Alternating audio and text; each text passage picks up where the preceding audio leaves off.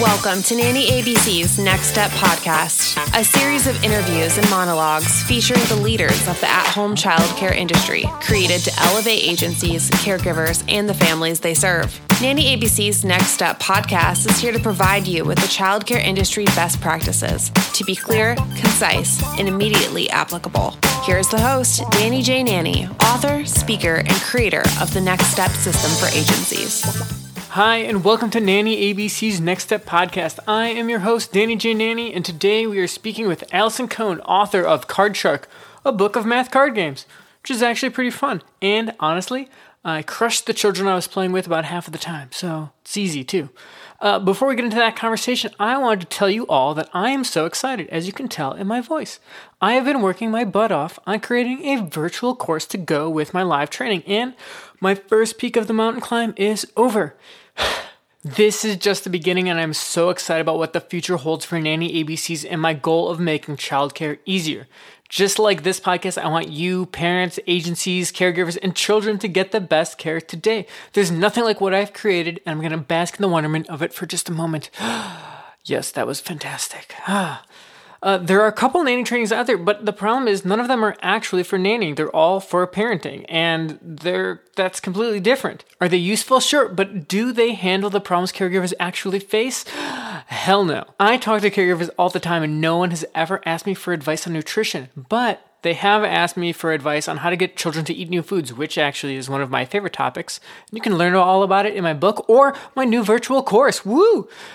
Um, we cover difficult conversations like asking for time off or bringing up concerns.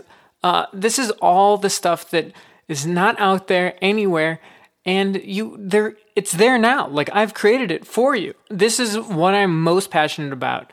Uh, so please check it out. You can check it out at nannyabcs.com and then email me at dannyjnanny at nannyabcs.com about what you think. Like, let's make this the best thing possible. I'm only here to help. And if you're listening to this, it's because you want the help. So uh, let's continue that journey. But before you go check it out, enjoy this episode and the action steps waiting for you at the end of the episode and on the website in the blog.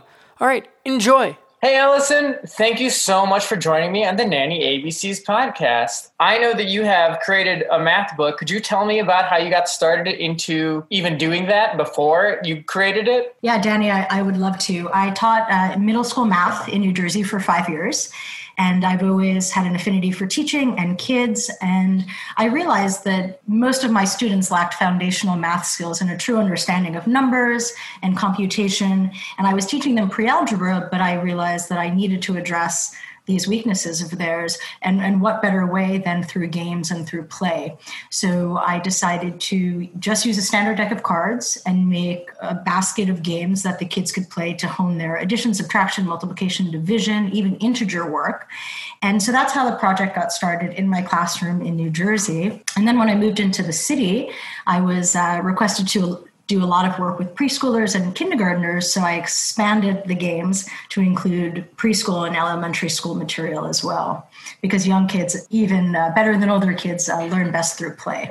So, how did you come up with it? These games. Because uh, you know, math for me uh, is not my strongest suit right. but making a game is even less up my alley. So how did you come up with making these into games? Yeah it's it's a great question. So so growing up playing cards with my grandma was one of my favorite pastimes. We would play rummy and spit and uh, i just i had such fond memories of that. And when you look at kids today and how they interact with play they don't really play in the way that we played growing up. They don't really have toys that resemble the toys that we played with. They have very few board games and card games. Everything is electronic. And parents, when they're trying to help their kids with math, because so many kids and so many parents had struggled with math, they resort to technology and apps. But kids learn best when they can handle things with manipulatives, things that they can touch and play and engage with. And the cards also give visuals because, like, the five of spades has five spades, so the kids can see the, that the five is not only a number but a pictorial representation of that number and so sort of wanting to address these these skill gaps with with games proper games um, and not wanting the kids to rely on technology and just having such fond memories of playing cards um, that's sort of how it came about and i wanted because there were already certain games that had a lot of hidden math but in the way that they are played, Hmm. it's not capitalized on. And so Sure. I, I made games that are they're proper games in that they include elements of luck, speed, randomness. They're not um, disguised flashcards, if you will. They're they're actual games. Of course, there's a winner, which is great motivation for the kids to learn their their skills and and, and hone their like multiplication facts because they want to win the games, and that and that's incentive enough. And so, yeah, it was really born from my you know fond memories playing cards growing up realizing that kids don't really play in that way and wanting to address their their math needs in the absence of technology And so I, I'm just thinking as you're saying this, like I'm getting into chess right now, and so like, do you have any plans for like where this could go further than a book? Like, could- could you make like a like an like a board game or something for math? Does I don't even know if something like that already exists. Uh, there are a few math uh, board games that are, are quite excellent, actually. My games, I, I like the physicality of the cards and handling the cards. Uh, what I hope to do right now, it is an ebook on Amazon, and it has 28 card games that can be played with standard decks of cards. What I hope to do eventually is come up with a proprietary deck that will sort of just expand the numbers that are in the games because the games right now are played cards that are 1 through 10 because we're using a proper deck of cards. I would like to have my own deck that includes numbers 1 through 15 just to sort of expand, you know, the facts that the kids are practicing and and so that's where I, I envision this going and, and I, I hope to introduce it to schools and have teachers playing it with their students in the same way that I had my students uh, playing it in my classroom. Yeah, well, that's genius with your with uh, creating uh, your own deck. That Yeah. would be that's genius because that's super uh, proprietary. And uh, I, I know it just expands the effectiveness of the games because right now the the games um, the same skills would be being practiced and addressed but it would just broaden the numbers um, so yeah so that would that would that would be the goal Hmm. Very cool. So, what is the the importance of learning through play?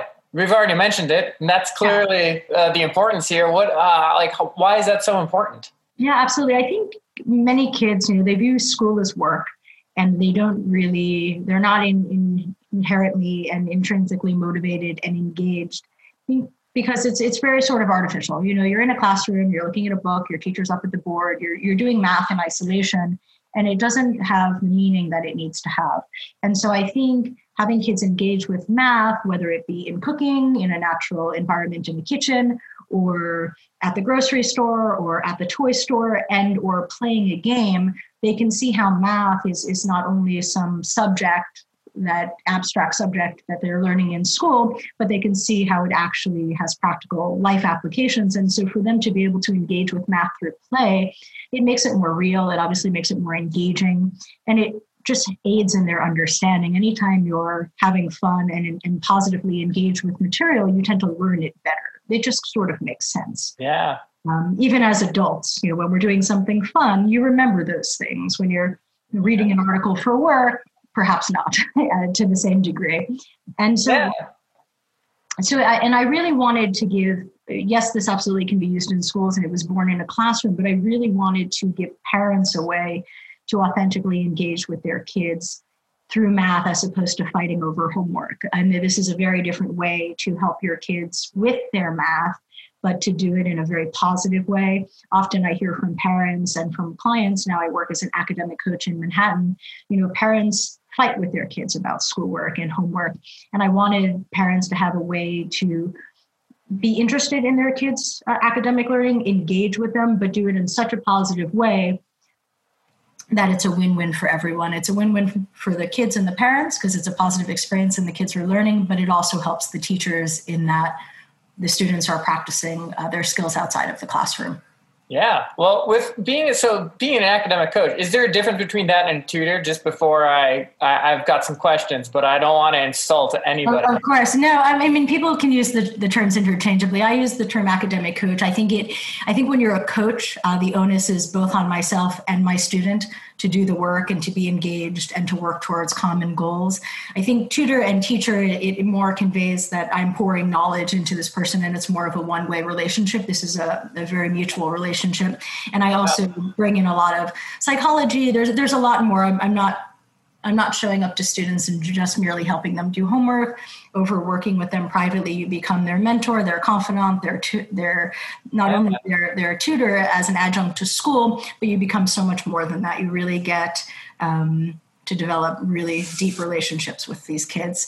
Unlike I, I, wasn't able to do that to the degree I wanted to in a classroom with 35 kids in New Jersey. Yeah, so it's a very different dynamic.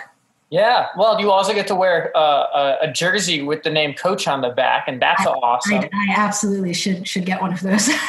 yeah, that'd be awesome. So, what when you're doing that type of thing, like, what's the most challenging a- aspect of like? Uh, so, like, I know like preparing for tests is a big thing. Uh, do you work a lot on that? Yeah, so I I either do academic work with kids in that I'm facilitating their homework and making sure that they truly understand the material as an adjunct to the wonderful work that their teachers are doing in schools. And and that is sort of, you know, we have a job to do, we get it done.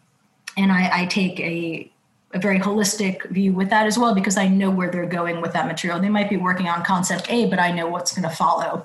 So I make sure that not only do they understand the current concept, but they're building the proper foundation for concepts to come.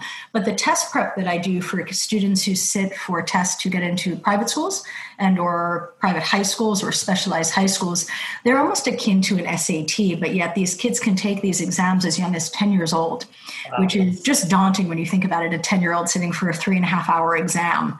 Um, it's you know developmentally not really something that they're ready to do and so so much of that work is not only making sure that they know the content but they have test taking skills and yeah. they, they know how to you know use the choices to help them and work quickly and methodically um, and also just to get them in the right headspace because you know we'll do six months of preparation but you know game day is a three hour test on a saturday morning and i need them to be able to put everything we've done together in that moment. And so that's where the coach analogy comes in as well. I mean that's our that's our championship game. And i, I need them to you know come through in that moment because it's a snapshot in time but it's it's so um, impactful in, in these application processes. And it's a, it's a, it's a very big deal and a very stressful situation for all all parties involved myself the kids and the parents. Yeah how, how do you prepare for like what uh like what you're going to teach them or like how you're going to like expose them to the things that they need to know for these tests. How does that work? Yeah sure. So the i mean the, the tests cover math. There's a verbal component again akin to the old sat or reading comprehension component. And these are all things that kids are exposed to in school. But they look so different on these tests and the kids have to work so quickly on these tests that even if they had the right skills they might not get the scores that we need. So parents will often say, well, he's a straight A student, the test will be fine. And it's, it's just a very, very different entity um, in terms of they're being asked to take skills that they know and yeah. use them in, a, in an environment that it almost is unrecognizable. And the other thing that is so different about these exams compared to school, when kids take tests in schools, they tend to cover one topic. They'll have a test on Friday on fractions. So there might be 20 questions on various operations with fractions, but basically if the kid's in fraction mode, he can do well. But on this test, one, the first question could be about fractions. The next one, they're interpreting a graph. The next one, they're doing PEMDAS. The next one, they're um, you know doing data and probability and so they almost have to play mental gymnastics and they're just not used to that they don't have practice doing that so really getting them comfortable with that getting them confident so that they know they can they can work through each problem go into the next one confidently. Um, I, I, describe it to them as like mini battles. And you know if you if you've won the first one you can triumphantly go into the second one feeling good about it. But it's just it's so different than what they do in school. And in fairness to the schools the, their job is not to prepare them to to do um, an assessment of this nature. And so that's where i come in yeah, it's, wow. As much psychological as it is academic in terms of the preparation for the exams. Yeah, I'm trying to think back on how hard it was for me to do any of these types of tests, and uh, I mostly just uh, the I, I'm stuck on thinking about just sitting in the chair for three hours is where I've landed. I was like, oh yeah, that was that was rough. Right. I mean, just having the mental stamina to to focus for that length of time is is daunting and, and, a Herculean task unto itself. And then you layer on just the sheer difficulty of it. And the other thing with these exams is they're graded on, on a curve and that the kids are compared to one another.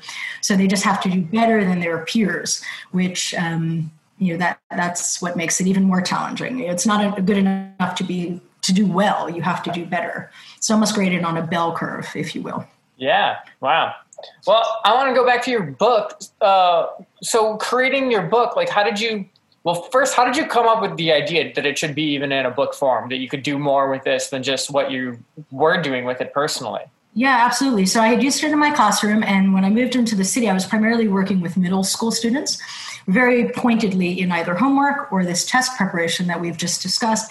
And I didn't really have a place for these games. But then when parents of very young kids started calling me and saying, I want you to work with my three year old, my four year old, and they love math, but we don't know what to do with them. You know, what, how should we hone their, their affinity for math, and how can we really make this a positive experience? for them.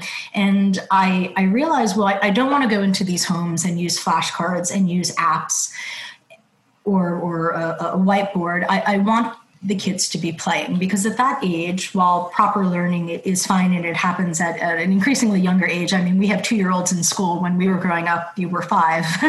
Um, I, I, wanted it to feel like play.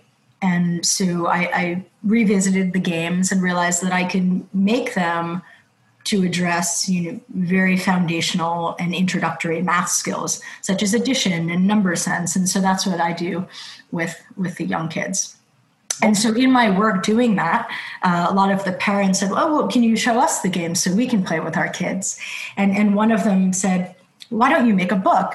And and it was such a compliment. Uh, um, and and it, I had never thought of it in that it was very much work that I did with kids, um, and I enjoyed sharing it with the parents and hearing their positive feedback on how much the kids loved the games and re- would request to play the games. And so it made sense. But um, oddly, it wasn't something I probably would have thought of on my own. And so he, he jokingly said, I'm going to give you homework, and this weekend you have to go write all your card games down. And, and I, I did, like, a, like the good student that I was as a kid as well. I went home that weekend and I came up with about 20 games that I had been playing. And then once I was sort of in that headspace, I would often just spontaneously think of new games and, and would add them, or I'd be working with kids and they would suggest a variant of the game and I'd I would then take it and run with it and add another game. And so even since I've published the book that is currently online, I'm working on some more games that might be added to, let's say, a next edition of the book. Wow, that's fantastic. And, and what was the, the most difficult part in creating this book for you?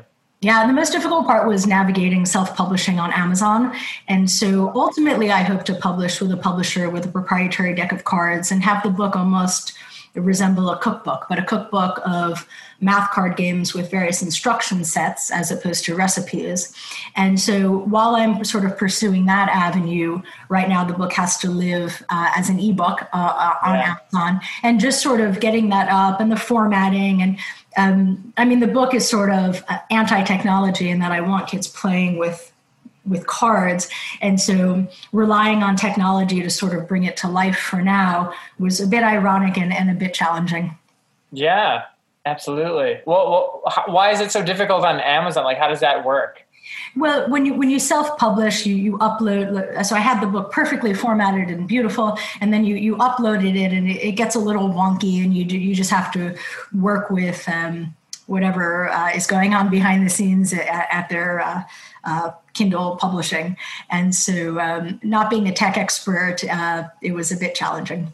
But, but I'm, I'm, very the, the final product is is is great, um, and the, the great thing about it, while it does exist on an iPad or on a Kindle, is once you learn the games and once you and your kids know the games, you don't have to reference the book anymore. So what I recommend to clients and parents is learn one game, play it with your kids, get very comfortable with it, and then take on the next game, and then you can sort of do it in chunks like that, and it's um, so it makes it uh, very doable. Wow, that's great. And so, like, what would you suggest people do uh, if they're struggling with children that are working on, you know, anything academically? Like, what is the, you know, is there some secret sauce to like how to how to best work with kids while they're working on homework or learning? Sure, I, I, think I think the secret would would absolutely be to keep it positive. I think what often happens with parents is they get into power struggles with their kids, and the parents might not themselves be comfortable with the material, and it just evolves quickly from there. So to really show authentic um, engagement and authentic interest in what your kids are doing. I, I, joke with with friends, it would be like being married and having your spouse not ask you about your day or not want to know what project you're working on in work. So to just ask, what are you learning in math? And have your kids tell it to you, explain it to you, show you in their homework, and then make it more collaborative as opposed to you being a, a dictator who's, you know, demanding the homework get done. I mean, for a lot of these kids, unfortunately, the homework that they're being asked to do is not exactly on the level of the classwork they're doing. It's a bit more advanced. And certain kids need a little help making that leap.